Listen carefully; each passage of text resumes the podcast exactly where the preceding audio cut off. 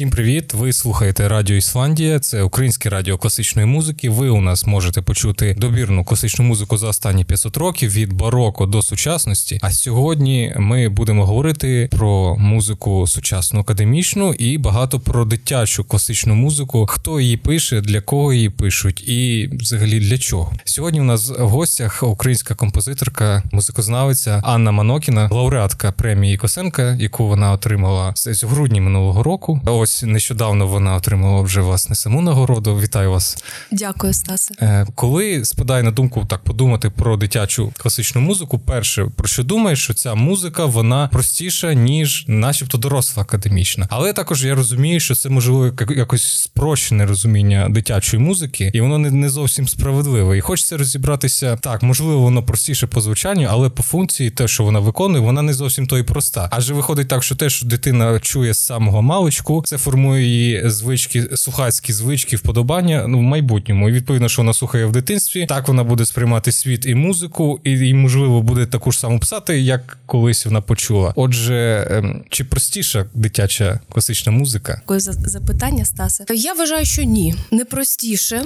і в чомусь можливо навіть виникають е, певні складнощі в порівнянні з музикою, призначеною для більш дорослої зрілої аудиторії. І мені здається, що такий стереотип що дитяча музика, начебто, проста, він склався ну в останні десятиліття, можливо, навіть в другій половині ХХ століття, коли популярна музика заполонила всі простори, в тому числі дитячу аудиторію. І в принципі, дитячі пісні, навіть от які зараз я слухаю в Ютубі, вони всі передбачають е, ну досить просте аранжування, наявність ударних інструментів, що покриває і, е, ну скажімо так, заміщує певні недоліки самої музичної тканини. Мені здається здається, що дитяча музика, справжня якісна музика, вона має базуватися зовсім на інших речах. Ну в цьому плані для мене авторитет це Левко Ревуцький. Скажімо, у нього багато є дитячої музики, яка настільки тонко, настільки глибоко осмислена і настільки ну дійсно вражає своїм професіоналізмом. Відверто скажу, я не чув музики дитячої Левка Ревуцького. От я, наприклад, в музичній школі до мене вона не доходила. В училищі ну вже я не дитина, угу. немає. А в консерваторії вже чому її нею цікавитися, власне. А може скажете на, на твори? Ну, це цикл сонечко, дитячий цикл uh обробки народних пісень. Я б навіть їх обробками не назвала, бо це повноцінні авторські твори, в основі яких мелодії е, народних пісень е, в авторському аранжуванні, і причому настільки ну, от витонченому, настільки красивому. Прокофів писав дитячу музику, інструментальні в нього є фортепіанні цикли для дітей. От. Це якраз більш відомо, тому що, мабуть, якби працювала радянська система освіти, і воно mm-hmm. якось просувалося. Коли перестав працювати радянський союз mm-hmm. система освіти, все старе залишилося. Але якось ось нова українська дитяча музика, вона чомусь не інтегрується в навчальний процес. Це проблема міністерств і там відділів освіти, чи просто викладачі не хочуть її імплементувати в навчальний процес, а можливо, композитори її не пишуть в такій якості, кількості, щоб її показувати дітям. Ну чому музика писалася і пишеться, і зокрема українськими композиторами є прекрасна сучасна композиторка Людмила Шукайло. Є твори там е, Філіпенка, Рожавської, Кириліної для дітей в окремих збірках нотних, от е, створених для музичних шкіл, там для, для навчального процесу. Ці твори включаються туди, долучаються. Друга справа, що в наш час дуже важливо займатися промоцією, тобто це потрібно рекламувати, це потрібно просувати. І ну, оскільки ці композитори вони не настільки популярні, там, скажімо, як е, хтось, хто завантажить, грубо кажучи, там своє відео, свій ролик в Ютуб. Можливо, з цим і, пов'язано те, що вони менш відомі. Ну і викладачі ліниві, мабуть, не завжди шукають. Те, ну, це дивлячись, який викладач. Ну, мабуть, напевно. Про ще про музику. Все ж таки, якщо так подивитися, хто писав серед композиторів дитячу музику, складається певний все ж таки стереотип. Якщо ми беремо дитячий цикл Шумана і підемо ось до Косенка, власне, який премію, mm-hmm. кого ви отримали, який теж писав дитячі п'єси. Це завжди будуть назви типу дощик, лялька, ведмедик, е, все щось таке от дитяче-дитяче, інфантильне і відповідно спрощені засоби виразності. Якщо це дощик, це стакато, це буде там рух октавами і так далі. Чи це тобто, це якась функція виховання образності у дитини? Так, так, я вважаю, що це дуже важливо, тому що це по суті е, перші звуки і перші перші образні асоціації, які закладаються от в дитячому віці в свідомість. Єдине, що це може створити певні штампи на майбутнє, але ж по суті наша класична система музичної освіти вона парадоксальним чином влаштована так, що спочатку ми створюємо певні штампи інтонаційні, гармонічні, ритмічні, ладотональні. А потім е, в середній ланці, там е, чи якійсь початковій вже професійній освіті, ми ці стереотипи ламаємо. Е, В вищій освіті ці стереотипи ну можливо трансформуються. і Якось ми по-новому складаємо своє бачення і чуття музики. Тому Власне, про ці штампи. Нещодавно вони запитали: а от е, дитина ніколи не чула симфонічний оркестр, і який твір їй показати для того, щоб їй було цікаво інструменти подивитися, послухати. Перше, що спадає на думку, Петя і Волк Прокофєва. А потім я розумію, ні, не, не давайте слухати Петю і Волк Прокофєва, краще дайте послухати Брітина путівник, по оркестру. Мгм. Тому що е, ось дитина, яка ніколи в житті не чула симфонічний оркестр, їй дають Петю і Волка, і в неї ж закладається е, в свідомість те, що барабани це мисливці, фагот це качечка, здається, так? Так. Е, Петя це труба. Соромно забув. е, скрипка. А, скрипка, щось Мгм. так, точно, Піонер. скрипка. Піонер, так.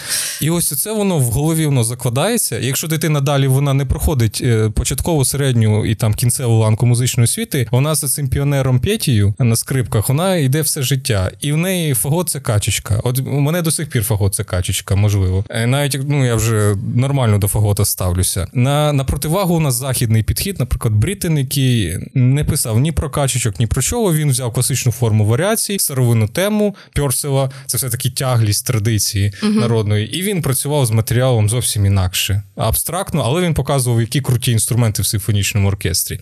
Так я ось і до цього, чи композитор е, дитячий часом не виховує ці штампи, які негативно впливають або якось обмежують сприйняття дитиною музики. І як з цим боротися? Ну, це таке не, не особисто до вас, можливо, це якесь більш глобальне питання. Можливо, у вас є якась відповідь на це, можливо. Ну, спробую поміркувати над цим. А Е, можливо, я не маю рації. Все-таки всі ж грають про кофі, я тут кажу про кофі поганий. Може він. Мені здається, тут все залежить від ступеня об'єктивації і от е, е, цієї абстрактності, тому що ви ж сказали, що Брітен дійсно якось е, написав більш абстрактний твір, і ми вже самі можемо, ведучи розмови з дітьми про цю музику, наповнювати знову ж таки якимись більш зрозумілими, конкретними чуттєвими образами. І це знову будуть якісь штампи. Хтось один це відчує по одному, інший по іншому. Але вони будуть чути різні думки. В них не буде фагот качечка. Хтось скаже качечка, хтось скаже там мама насварила, не знаю, або там брезент упав, якийсь дах провалився. Мені здається, що для того, щоб в принципі виховувати гармонійну особистість із дитини, дитина має чути навколо себе якісну музику. А оці от розмови, ну більш вже про якісь конкретні образи, мають відбуватися ну можливо в більш старшому віці, тому що ми недооцінюємо взагалі інтелект і здатність е, ну от відчувати і спра- справді е, розуміти музику е, у дітей. Мені здається, що діти здатні глибше і е, тонкіше це відчувати. І можливо, вони наповнюються своїми якимись ем, асоціаціями, якимось інтуїтивним. Чуттям і ці асоціації переконана набагато глибші ніж ті ж качечки, піонери і мисливці. Що б ви дали дитині послухати про симфонічний оркестр, якби вам запропонував? Ну, ну ви ж викладаєте, до речі, в музичній Так. школі. Так, коли ви приходите нам на тему симфонічний оркестр, а ви як їм пояснюєте дітям? Для того, щоб в них сформувалося якесь правильне уявлення про це. Я намагаюся кожен інструмент наділити е, певними людськими якостями.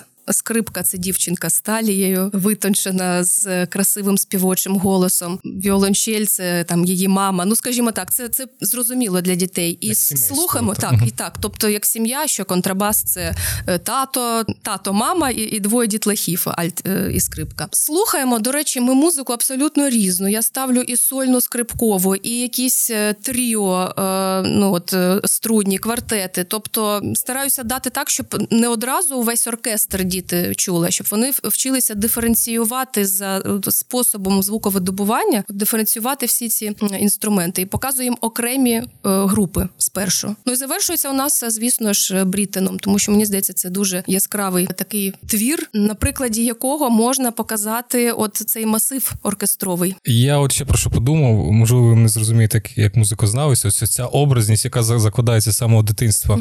Ми привчаємося, що там піонер Петя, скрипки і качечки невеличкі е, фаготи, і ми відповідно потім вже музикологи, композитори і виконавці вони ж вчать своїх учнів. А зіграй грузно там як качечка, замість того, щоб пояснити прийом, якийсь конкретний, абстрактний. Зіграй ну, конкретний прийом, або е, треба зробити цей звук таким чином. Технічно, вони розповідають це, зіграє як е, дуже тяжко, або зіграє як там піонер, або як качечка. Знову ця образність вона впливає вже на якусь професійне життя, пояснені і професійного. Ну, от ви розумієте, тут же ж е, із тембрами це одне, те, що нав'язується певні такі штампові сприйняття е, тембрів. А інша справа це ще і інтонації, тому що ну, так само, як мала секунда, це не тільки плач. Дивлячись, як вона прозвучить ритмічно, Вон з мінор це Так. сумно. Так, мінор мажор сумно і весело. Так само і гобой це ж ну безмежна палітра, по суті. Це і е,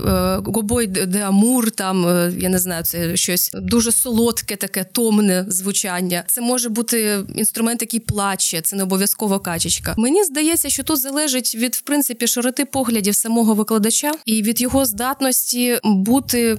Е, Мобільним пристосовувати свої поради і відшукувати потрібні слова в конкретному випадку. Якщо допоможе дитині зіграти конкретний прийом асоціація з качечкою, нехай Так, я гадаю, що нам варто послухати також ваші твори дитячі. Це цикл пісень танців. Розкажіть про нього, ми послухаємо. Це цикл із 14 пісень. Кожна пісня. Ну, по-перше, цей цикл був написаний на слова моєї гарної приятельки, талановитої поетки сучасної Катерини Станіславської, яка теж є музикантом за своїм фахом. І зараз вона є викладачкою е, театрального інституту імені Карпенка Карого. Власне, все почалося з того, що багато років тому вона написала немаленький е, невеликий е, чотиривірш про польку. І він був настільки влучним, настільки от лаконічним, і настільки, от буквально в чотирьох рядках відчувся весь смисл і настрій цього танцю. І в мене виникла ідея, чому б не створити ну от цикл із таких от пісень про танці. І я запропонувала їй написати, що буде натхнення, ідеї. І буквально на другий день вона мені вислала е, в інтернеті перші вісім текстів. І вони настільки надихнули, що зав'язалася робота. От е, і досить цікава робота. Я не скажу, що е, це було швидко. Незважаючи на те, що всього лише чотири віршики в основі кожної пісні, ні, це тривало ну десь з осені до весни е, 18-19 року. Робота йшла дуже натхненно, і мені здається, що вона вийшла. От в мене головний критерій ставлення до своїх творів е, це здатність їх любити і з радістю переслуховувати вже через певний час після того, як вони написані. Так, от я їх з радістю переспівую, граю і навіть слухаю. Чудово. От зараз. Отже, ми послухаємо декілька п'єс з цього циклу і далі продовжимо розмову. Раз,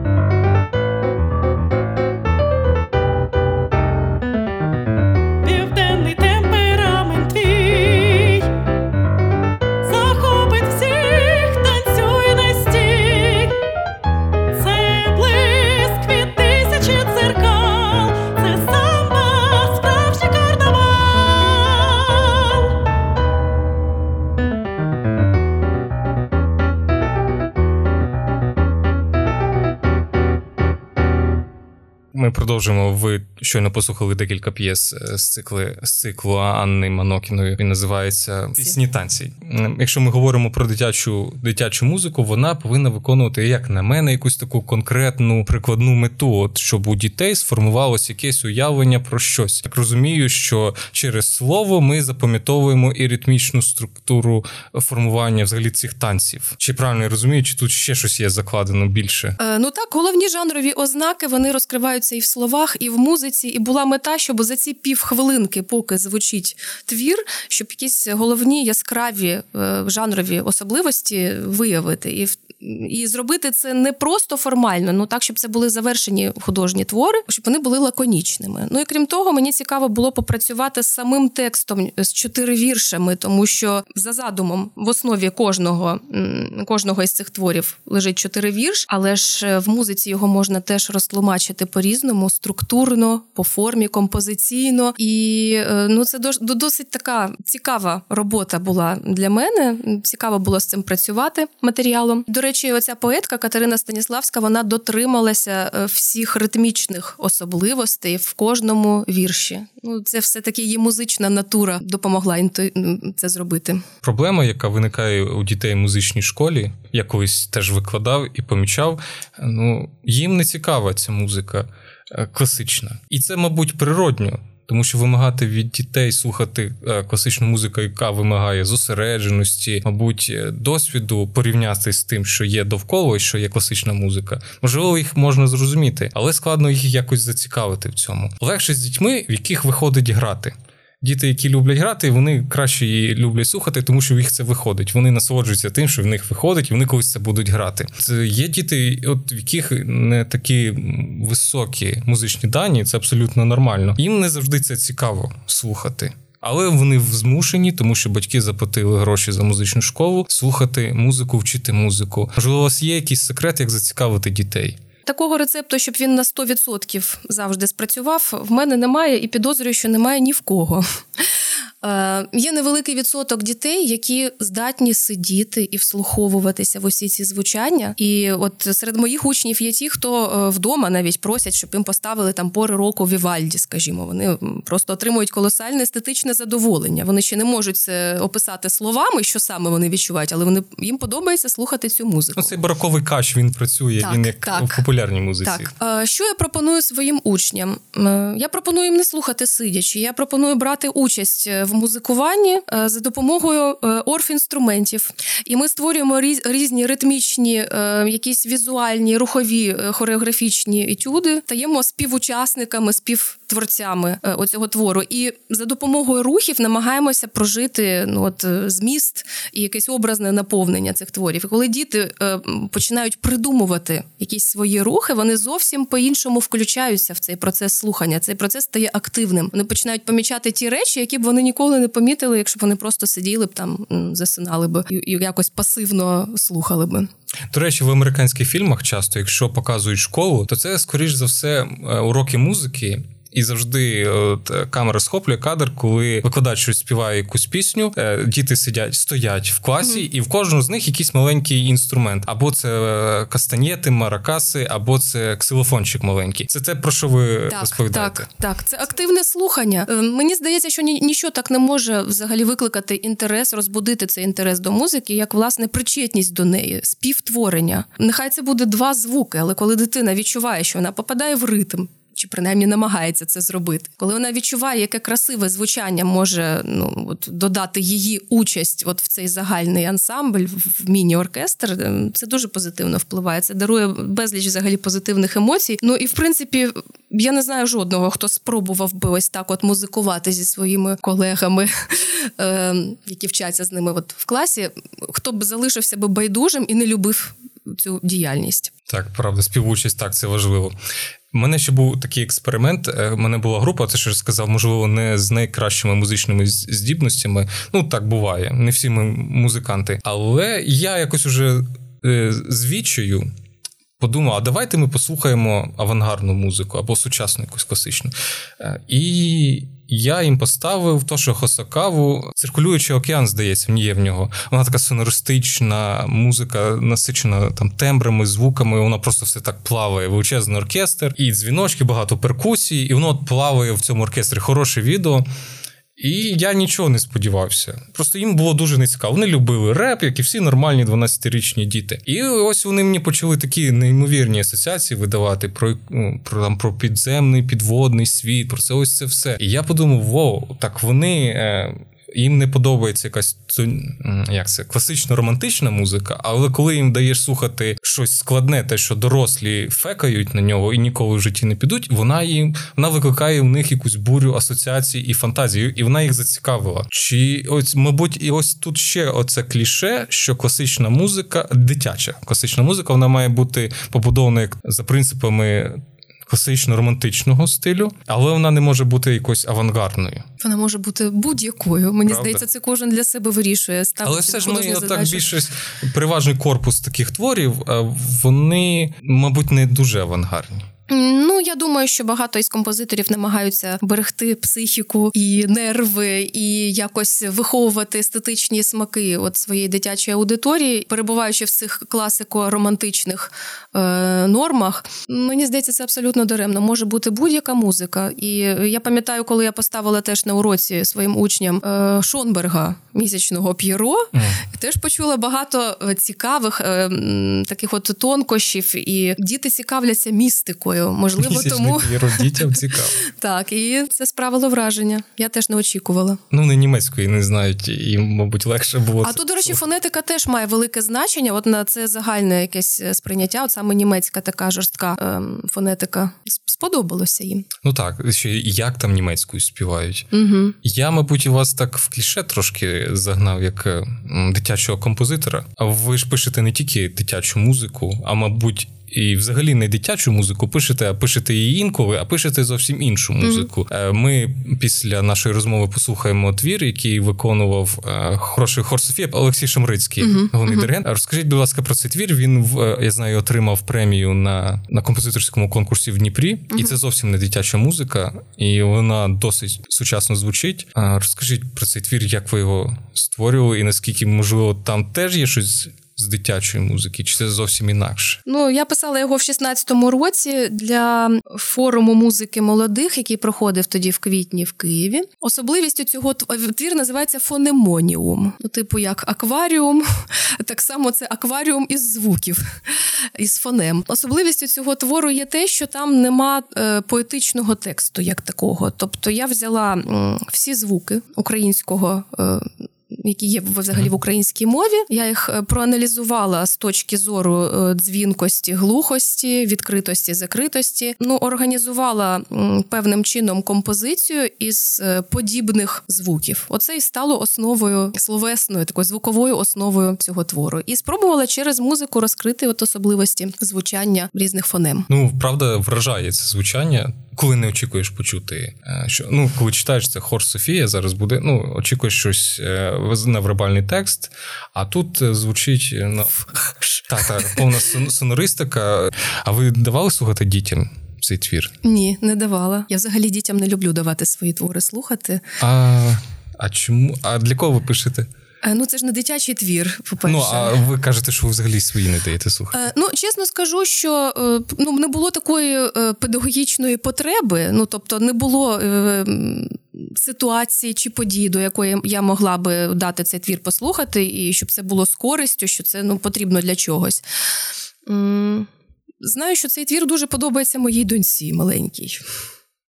Вона слухає і каже: мамо, це класно. Вона ваш головний слухач? Е, Вдома чи не єдиний?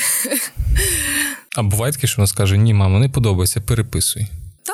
Звісно. Ви її переконуєте? Ні, ні, дось. Ну, вона головний мій критик. Вона може підійти і сказати: ні, от треба не так, а так. Я тобі зараз покажу, як потрібно. Ми домовляємося, як правило, про все. Ну і до речі, взагалі писати саме дитячі твори, от в цей період мого життя, спонукала, напевно, ем, поява дитини. Взагалі, от дитяча музика прийшла в моє життя дуже давно. Ще коли я сама вчилася в музичній школі, я писала дитячу музику. І мої вчителі мені казали: пиши, в тебе це дуже гарно виходить, це точно дійсно твоє. Коли я вступила вже до училища, потім до консерваторії, мені якось було соромно писати дитячу музику. Я от вважала, що це негідно е, студента Несерйозно. консерваторії. Так, що це несерйозно. Я тоді думала, що я на все життя ну відмовлюся від цієї затії. Коли з'явилася дитина, я зрозуміла, що дитина росте досить швидко. І якщо я зараз не зафіксую в музиці от якісь моменти актуальні для себе ну в даний період життя, то можливо далі дитяча музика вона взагалі буде мені не цікавою, тому що росте дитина, міняються мої інтереси, і ну скажімо так,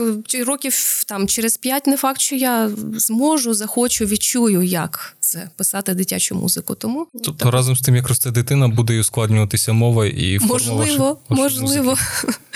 Цікаво буде, що буде, які твори ви будете писати, коли там ваша дочка буде закінчувати 11 клас. Скажімо. Страшно уявити.